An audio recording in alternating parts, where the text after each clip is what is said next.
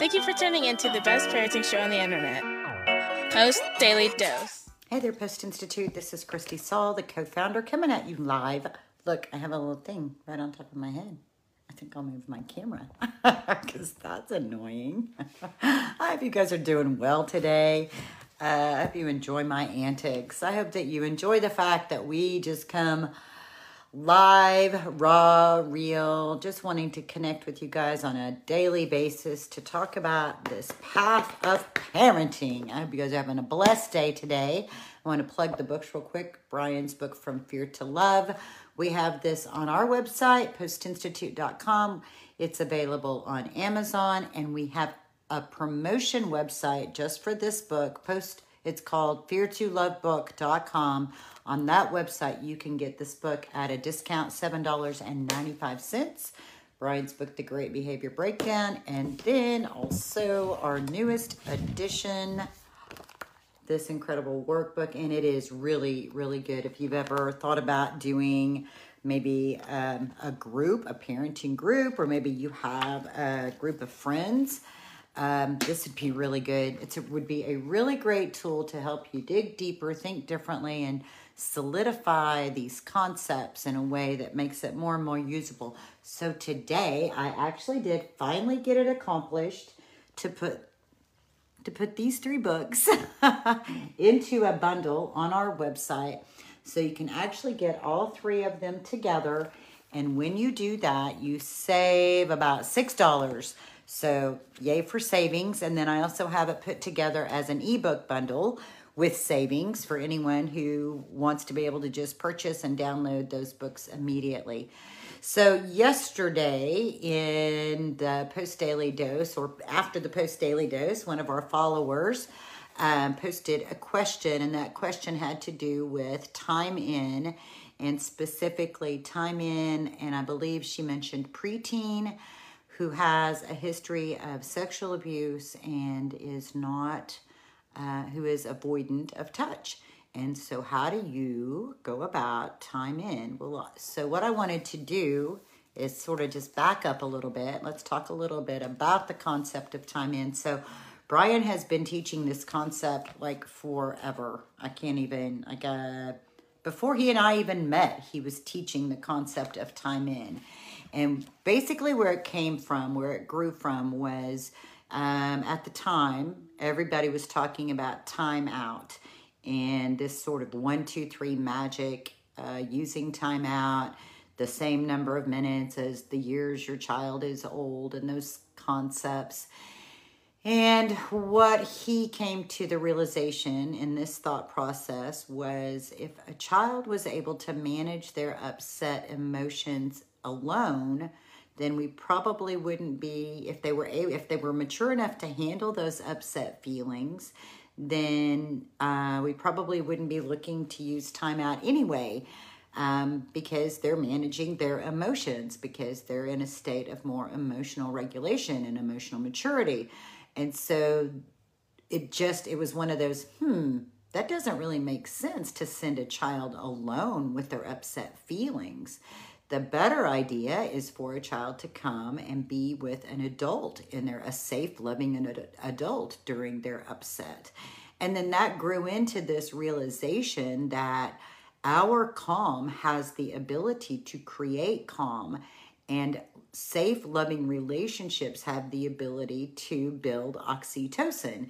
And so, um, I think even before he knew the word oxytocin and before he co authored with Susan Kuchinskas, who was an extremely major researcher in the area of oxytocin and parenting, Bryan began to realize the power of spending safe, connected time with our children. And um, he created this regiment we call 10 20 10. And so that's 10 minutes in the morning, 20 minutes after any significant separation, and 10 minutes in the evening. And time in is simply time when you're really pouring in to your child. And we talk about touch being such an effective piece of time in safe, loving, connected touch. We're just pouring our love into them. This isn't teaching time. This isn't correcting time. It's not rehashing time. It's just making a concerted effort to really um, help your child feel your presence and the love that you have for them. And in my experience over all of these years of putting this model into practice, time in truly is extremely effective. I'm going to take just a pause for the cause because I saw that my friend Joni is watching. I can see that because on my feed it doesn't always it doesn't tell me everybody who's watching, but every now and then maybe it's if you're a follower of the page. But Joni, I saw that it's your birthday today, so I'm taking a pause in the middle of our of our talk about time in just to wish you a happy birthday. Um, I hope you have a great day today celebrating. I hope you have a chance to celebrate. I know there's been a lot going on in your world, and I wish you many, many blessings in this upcoming year. So happy birthday, dear. Uh, you're welcome. Uh, so we're talking about time in. And so here's the other piece of that. Uh, because our skin is our largest organ and it is an incredible receptor of soothing and that is why we talk about incorporating safe, loving touch and time in.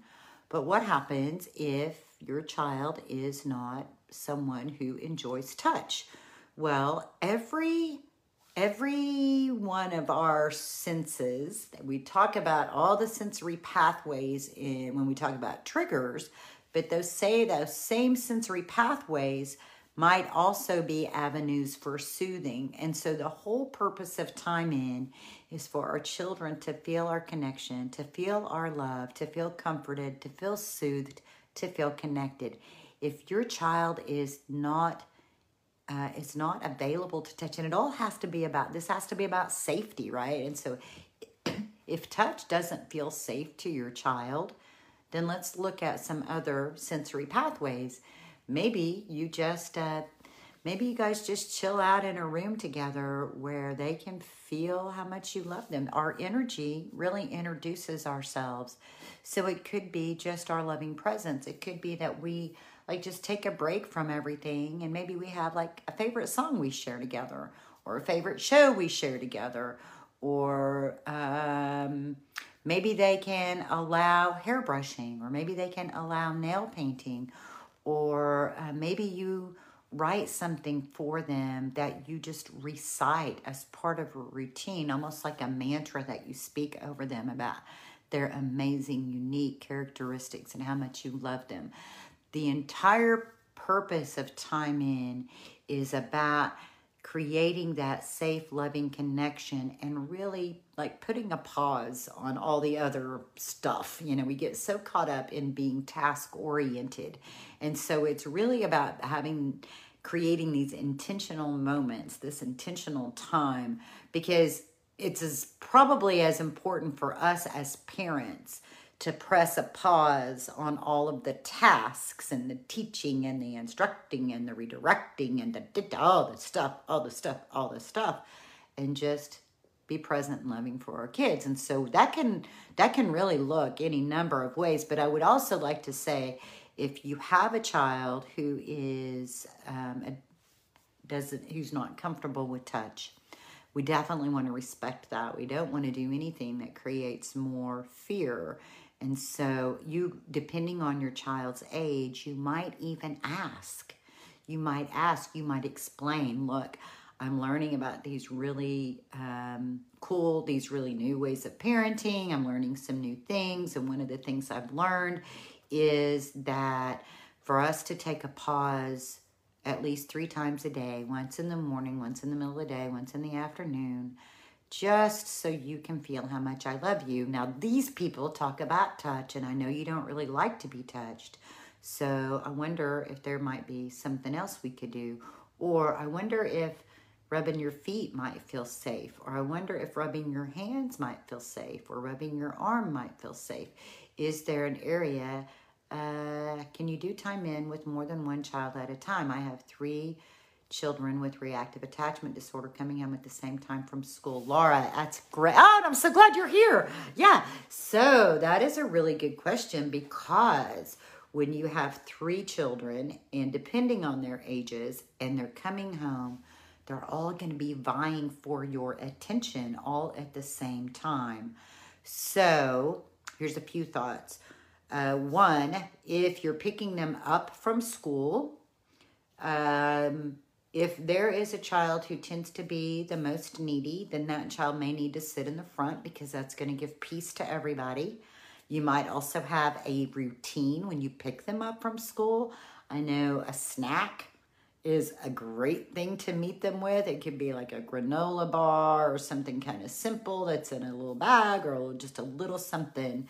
Um, and maybe even like a favorite song, or maybe it's we take turns. So, you know, trying to remember who told you about their day first yesterday and then let that rotate and, you know, creating that space so that everybody has an opportunity to share. And it is, it is a juggle you know, that's a real thing.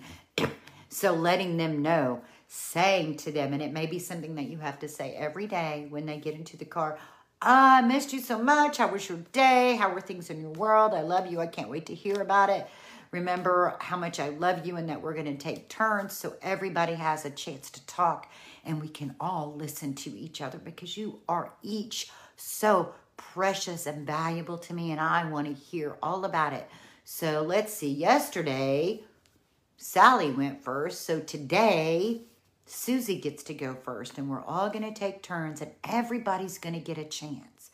So it may need to go just like that, where you remind them each time that they get back in the car, or each time they come home, you remind them how much you love them and that each one of them is very important to you. And it may be in that moment right after school that you need to do something where all three of them are included. And then you might step into each person, like you might have a routine where you like go, okay, so now that we're all home and we've had a snack, we've got to have a little bit of connection.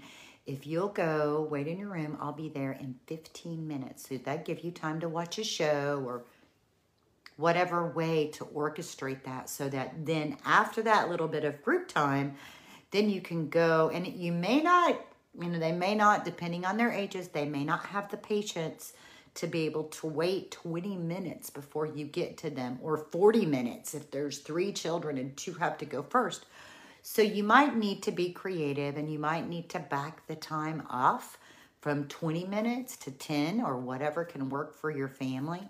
But the main thing to keep in mind is that this is really about reconnecting and helping to sort of uh, give them an opportunity to like debrief from their day and then an opportunity to really connect with you at the heart level without there being instructions and all. It's like, you know, like feeding the baby when they're hungry. You know, we're just going to pour love into them, we're going to connect with them. I have families who do bottle feeding, and that is a beautiful time, like after school, to do that reconnection. So, it's all about getting back into that rhythm and alignment. So, getting back into your family harmony after being out in the world, getting into family harmony and feeling loved in that morning transition, which is like the biggest transition of the day. The sleep to wake is a huge transition. It takes a lot of cortisol to get us going.